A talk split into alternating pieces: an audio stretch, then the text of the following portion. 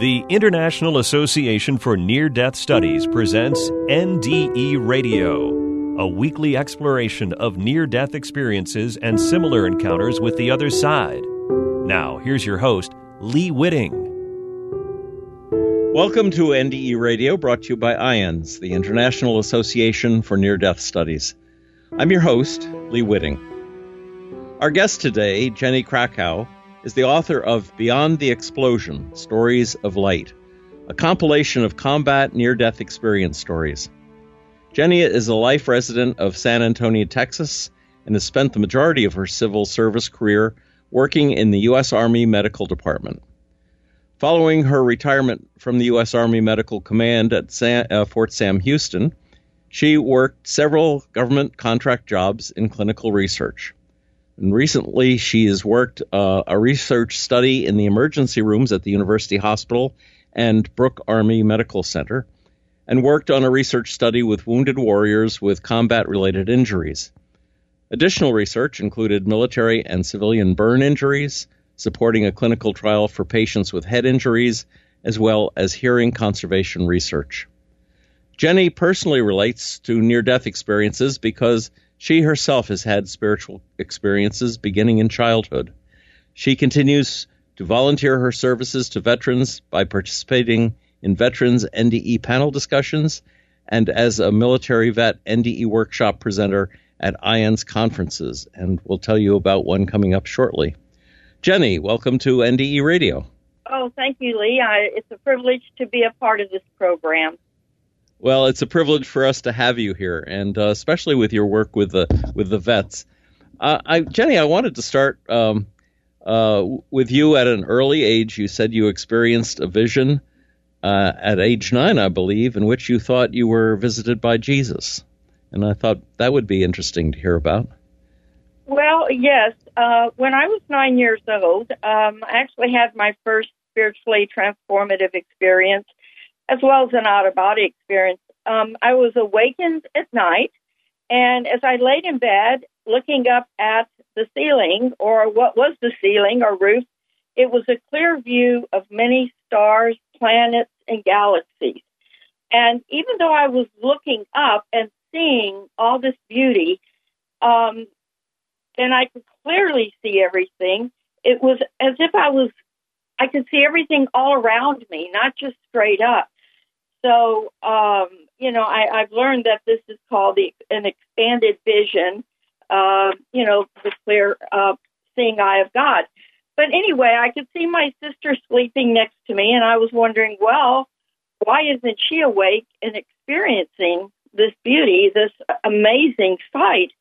And um, and about that time, um, I saw a figure to the right, which um, I took to be Jesus. Being Catholic, seeing picture, it looked like a picture of Jesus, but it was a, a real form, mm-hmm. a real spirit.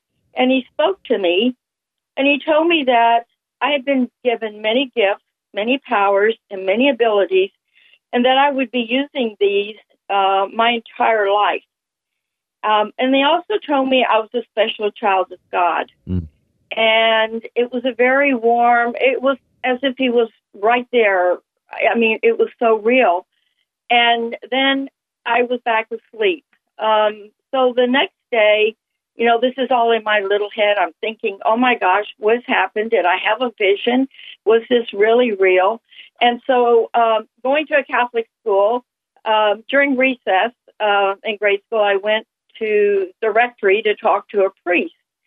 And um, so the uh, pa- the pastor came out, and I explained to him what I saw, what had happened to me, and that Jesus had spoke to me.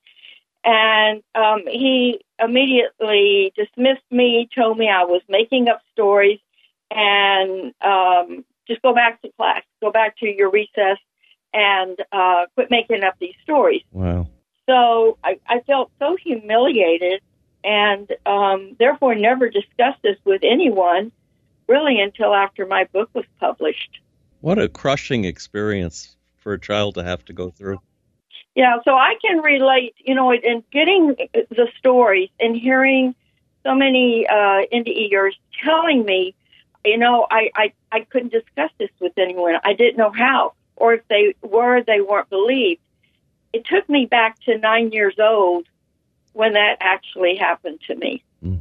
So I, yes, I could relate to what they were telling me. So, uh, you know, being put in this position to create this book yes. was part of that vision at nine years old. You said you also have had the ability, I guess, even back then, to see auras. Were there any any other things? Yeah, yeah. I could always see auras. Uh, I always seem to have had uh, out of body experiences where um, I could be resting and I'm looking over my body, or I could be uh, driving, going somewhere, and I could see I'm behind myself in the car wow. or I'm ahead of myself. I've had various out of body experiences and um and and the auras. Uh yes, I can actually see people's auras. However, I you know, I didn't look at this as anything special because I had them all my life. And so I never discussed those either because I thought everybody could see people's auras. and um of course later learned that wasn't so true. yeah. And then, was it seven years ago you said that you got a message from God that you should write the book? Yes, actually, it was in, I don't remember, January, I believe, of 2013. And um, I always tell people I listen to the voices in my head because normally they're spirit driven. And so I was awakened at night around 3:30, well, 3:30 in the morning, and it seems to be angel time. Seems to be the times that I'm awakened and uh, you know, given some messages. And so I'm awakened and um and the spirit tells me that um that I was to write a book and it was about combat near death experiences and I said, uh, okay. and so as I attempted to go back to sleep, uh, the spirit was still talking to me. And he said, and the name of your book will be called Beyond the Explosion. Now, I didn't know anything. I, I knew very little about near death experiences. My dad had one about three months before he passed uh, during uh, a medical procedure, and, and he told me about it. And he said, I, I don't want you to tell your mother about this. I don't want you to tell anybody about this. And again, he was, he had the feeling that no one would believe his story. So just, you know, for those couple things, I, I really had no experience with NDEs. And um, so this was definitely um, a challenge. And I really didn't know how or where to begin. Um, but I honored I honored the spirit by moving on and researching, talking to people. Actually, someone had told me about Diane Corcoran and her work with IANDS, and I contacted her, and she was uh, very supportive in, you know, me writing the book, putting the stories together. But uh, she did indicate that it was not going to be an easy task, right? Because the experiencers want to um, tell you or talk to you about their story, but that's as far as they want to go. They don't want to see it in writing. They just want to talk to somebody who will believe them. Mm. And so, anyway, I spent uh, many years of research before I was able to get uh, stories. And these are true stories written by the veterans. These are their words, not my words.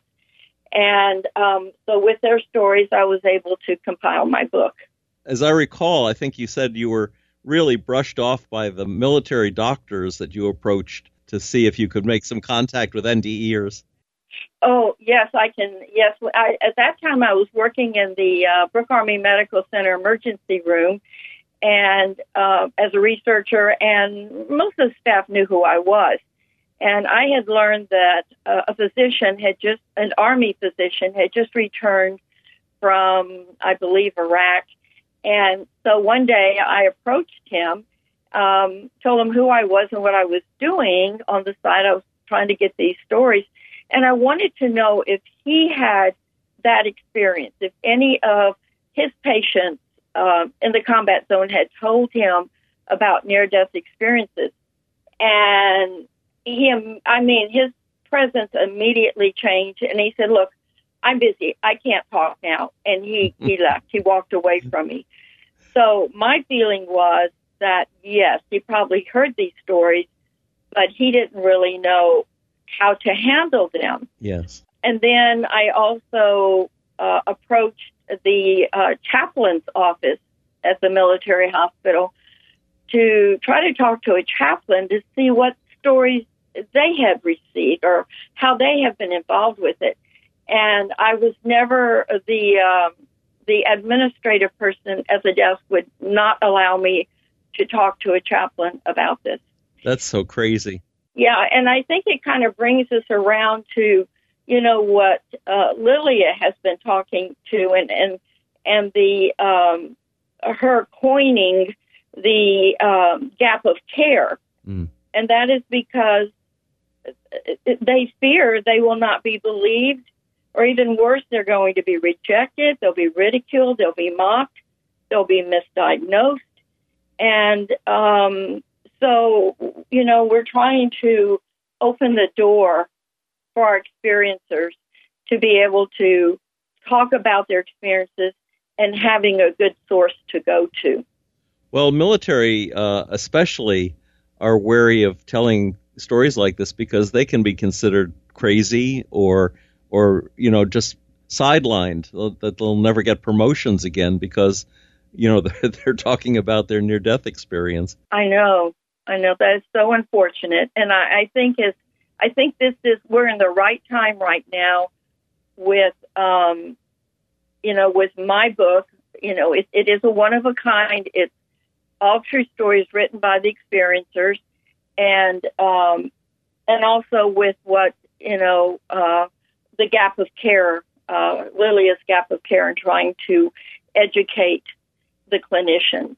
Right now, I understand your big breakthrough came in getting stories when uh, the Military Times wrote a ar- big article about about you what, what about near death experience, basically. Yes, that's true. I I was approached. Oh my! I think it was uh, a year or so after I was trying to uh, get the stories, doing my research, uh, by an editor at the Military Times. And the Military Times also branches out. The stories in their uh, newspaper uh, is also picked up by Army, Navy, Marines, and Air Force Times. Um, so it's, it's printed in all these newspapers. So they uh, contacted me and we did an interview. Um, I told them about Diane, and they contacted her as well.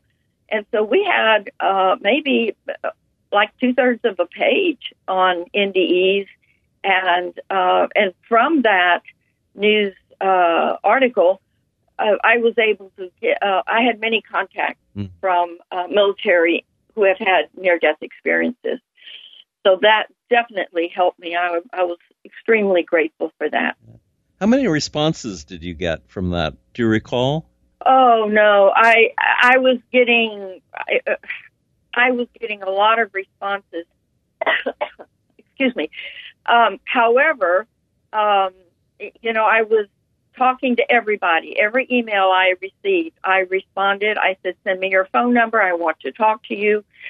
Um, I would talk to them, and some of their stories were not uh, NDEs, OBEs, or STEs. Some of them were just stories. Mm-hmm. You know, they just went to talk about some things that happened while they were in combat or some things that happened while they were seen in a veterans hospital, things like medical care. Uh, so I had a lot of calls that were not even related. Mm. So I spent time with these um, callers and, and you know had to weed through what was true and what wasn't true and um and then from all of those um i probably got maybe 10 or 15 good stories and i wanted them in writing uh either they could dictate to me or they could write me their story because i wanted to know what led up to their nde or other experiences and how that affected them afterwards and in their life now. So uh, that proved to be a challenge. Uh, some of them didn't want to do that. Mm-hmm. And I can't just, from a conversation, create a story uh, because I wanted it to all be true facts and I wanted it written from them. So anyway, I it, it was a challenge. Yes. It was definitely a challenge. In your book, they're all predominantly positive stories, even though they came out of tragic circumstances. I mean, all kinds of wounds and explosions and so forth. But uh, when you were on Midnight in the Desert, which I which I listened to, you mentioned uh, one person who had had uh, a vision of hell, and I was hoping you would tell us that story because um, we we don't hear those very often. The, the dark right. or distressing NDEs right. are rare. Yes, but they do exist, and and if you could tell that story, it'd be very interesting. I was volunteering because I have volunteered at four or five of the IANDS conferences, and it was the one here in San Antonio. And um, one of the uh, volunteers actually was a, a veteran and who had had an NDE. And while we were in the break room one day, he, he told me, he said, I, I want to tell you about something that happened to me while I was in Vietnam. and and he said that um, he was in uh, like a little bunker tent kind of thing while while there was some bombing going on, and he was his uh, shelter was hit, and he was injured, but he said I did not go to the beautiful place that everybody talks about. I didn't. I wasn't um, having out of body, experiencing everything. I didn't go through the light, through the tunnel. I didn't see any of that. Instead, I went to a very, very dark place. Now, he did not describe the dark place, but he felt he had gone to hell. And he said it was so awful and so horrible. And this man was visual, visually shaken in my presence. He, he could hardly talk about it. He was there. He was in, at that experience while he was talking to me. And he said, I, I was in a very dark place and I had to get out. I knew I had to get out. I did not want to stay. I begged, I begged God to get me out, to get me out. And he said he had to scratch and crawl through this dark space, this dark tunnel like to get out and to get out. And finally, he was able to get out and he returned to his body. And I, I really wanted his story because it's a contrast to other, like you said, to other stories that we hear when people have NDEs. And he said he would think about it. And um, I encouraged him to see some of the healers at the conference. And he did. And he said it helped. But he just, it was very difficult for him to let go of what happened to him, what, 40, 50 years ago. So he, um, he, and I called him, I emailed him afterwards, and he just said he could not do it. He could not give me a story. He did not want to. And I said, "Look, you, you can remain anonymous. I, I, I don't have to print your name." And he said, "No, I can't do it." But he did talk to me about it. So, and he talked to some of the healers. Um, I hope that helped him somewhat. I wish I could have done more. It can be terribly traumatic. It was to have a a, a DNDE like that. Anyway, well, thank you, thank you for telling that story. Let's talk about some of the stories in uh, in your book. For instance, the fellow who um, rose out of his body up above the airplanes that were bombing and strafing, above the helicopters, uh, and had this uh, incredible feeling of peace, and then woke up in a body bag. Okay. Um, yes, he was. Um, he was fighting in in a in a battle in um, in Vietnam, and he was injured very severely. And during that injury, he left he left his body, and he felt a spirit about him, a hand on his shoulder, who led him. He was now above, overseeing the entire battle. He was seeing his his unit being attacked. He saw the helicopters. He saw everything. And um, then when uh, he can, when that was over, he was in a body bag. Mm. and he said everything was black. So he felt no pain. He just said everything was black. And then he, uh, when they were loading all the, the body bags into the helicopter, there was a, uh, they dropped, they were just dropping the bodies because there were so many. And he made a sound. And somebody said, Oh my God, he's alive. Mm. So that's what happened with him. So he had his NDE and he was dead. They declared him dead. They had a toe tag on him and he was in the body bag. I had uh, many, many months of recovery because he had some massive injuries. And he kept asking himself during all of this, why me, God? Why did I have this um, NDE? Why am I going through all of this? But as as he recovered, um, and then he went on to um, get uh, a BS in education, and he felt like he his goal was to teach uh, children, to teach people, you know, really what life is all about, mm. and how important. He wanted to show everybody uh, what was important in life. That we should have faith in God, we should love our family, we should love one another, and we should encourage them to do their best. And once he realized this, and he was actually out there doing the teaching and doing God's work, then he realized, now I know why me, God. Now I know why you put me through this because this is my purpose. Yes. There's a a, a wonderful story. Um, I think it's the third one in, in the book from uh, a man named Michael who later became a, a pastor.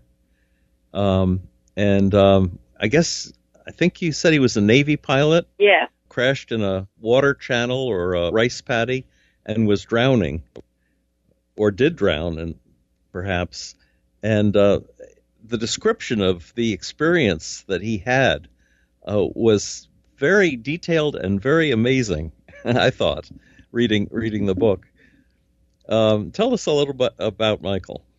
Well, at the time he was not uh, a minister. Um, after his uh, uh, at some point he became a reverend and um, and it, it, it kind of get let me get off subject a little bit here. You know, just going through all these conferences, listening and reading NDE stories, you know, I'm finding that a lot of the experiencers who may be clinicians or maybe regular people, they have then changed their course of life. They have a different purpose now. Um, and it's it's like with this reverend, you know, at the time he was a, a Navy pilot, and then since then his life changed and he's become a, a minister. So you know, we don't always know what.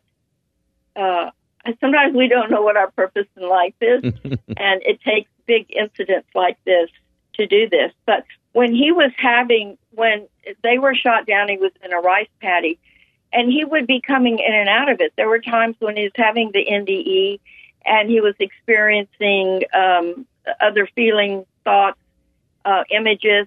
Then he would go back to his body again and he was having a difficult time breathing. And he had have to keep telling himself, you know, you got to breathe, you got to keep breathing, you got to keep um, doing whatever he was doing to stay alive. Mm-hmm. Not necessarily breathing underwater, but he had to do what he had to do to stay alive and um, uh, so I, I'm kind of looking at the book. He said he could he could hear uh, machine gun fire all around him. He heard her stranger's voice yelling, "You got to breathe, sir. You got to breathe." And as he took his uh, first uh, breath of precious air, a powerful thought penetrated through his uh, being, and he shouted to himself, "Oh my God, am I going to have to go through this dying process again?" so, so there's a little humor there. Yes. And then in his recovery in the military hospitals, there was someone in the ICU who was telling him, um, was talking to him, and um, and he said, "You're not dead." He said, um, and and he replied, "No, I'm not dead." And he, and then later he described this person um, and this later when he was um, after he had gotten out of the military, and he was describing this person as someone who was taking care of him, and um, and then at the reunion, and he was wearing white scrubs. Well, we know they don't wear white white scrubs, and he was informed. He says no one wore white scrubs in Vietnam. Mm. So there he had his spirit guide, his angel, guardian angel, somebody helping him through his healing process. Yes. And the description of his NDE too with us um, going um, toward infinity into the brightness. He, he said there was a pure one note sound. And he was also given a choice whether he could turn to the next dimension if he stepped over a bar to the right or if he went to the left, then he'd be back in his body. Right. And he was told you cannot take your knowledge with you. Yes. If you choose to go to the left, you will return to the world that you know. And so he chose to return. One of the neat things about uh, your book and the fact that these uh, experiencers have done all the writing themselves is that there are some vivid descriptions of war in um, in uh, Vietnam and Baghdad, so forth that that uh, I think would really be interesting to vets, uh, especially if they're interested in NDEs. But just reading the stories of the experience that led up to the the near death uh, is fascinating as well. We before we run out of time, uh, Jenny, um, I want you to tell folks how um, uh, they can get a copy of your book. Number one, and number two about this upcoming virtual conference that uh, you're going to be a part of at IANDS. Okay, sure. The book is called Beyond the Explosion Stories of the Light, um, and you can order from Amazon or through your local bookstores.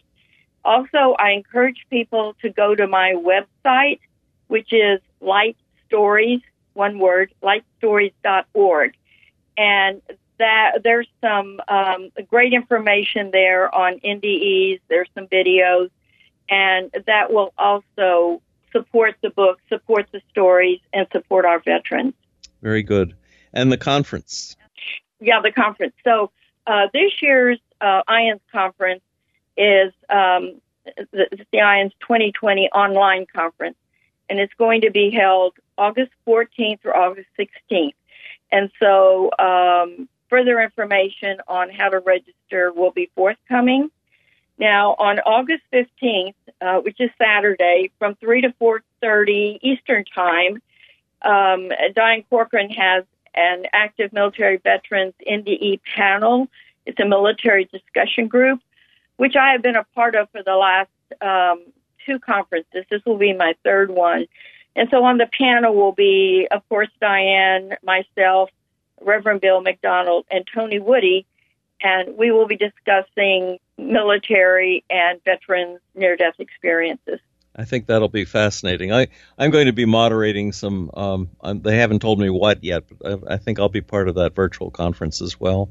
Oh, that's awesome. Jenny, sadly, we're out of time for today, but I really want to thank you for, for uh, the, writing the book, for the medical work and research you're doing, and um, I look forward at some point in time to actually meeting you at a, at a live once we get back to live conferences again. I was in San Antonio. Perhaps we, I don't know, ships passing in the night or something like that. We probably crossed paths. They had me working everywhere, working in the bookstore, and um, it, it was it was great. I mean, I, I love being a part of these conferences, and now that I have my book, it's it's also wonderful to be able to share it with others. Yes.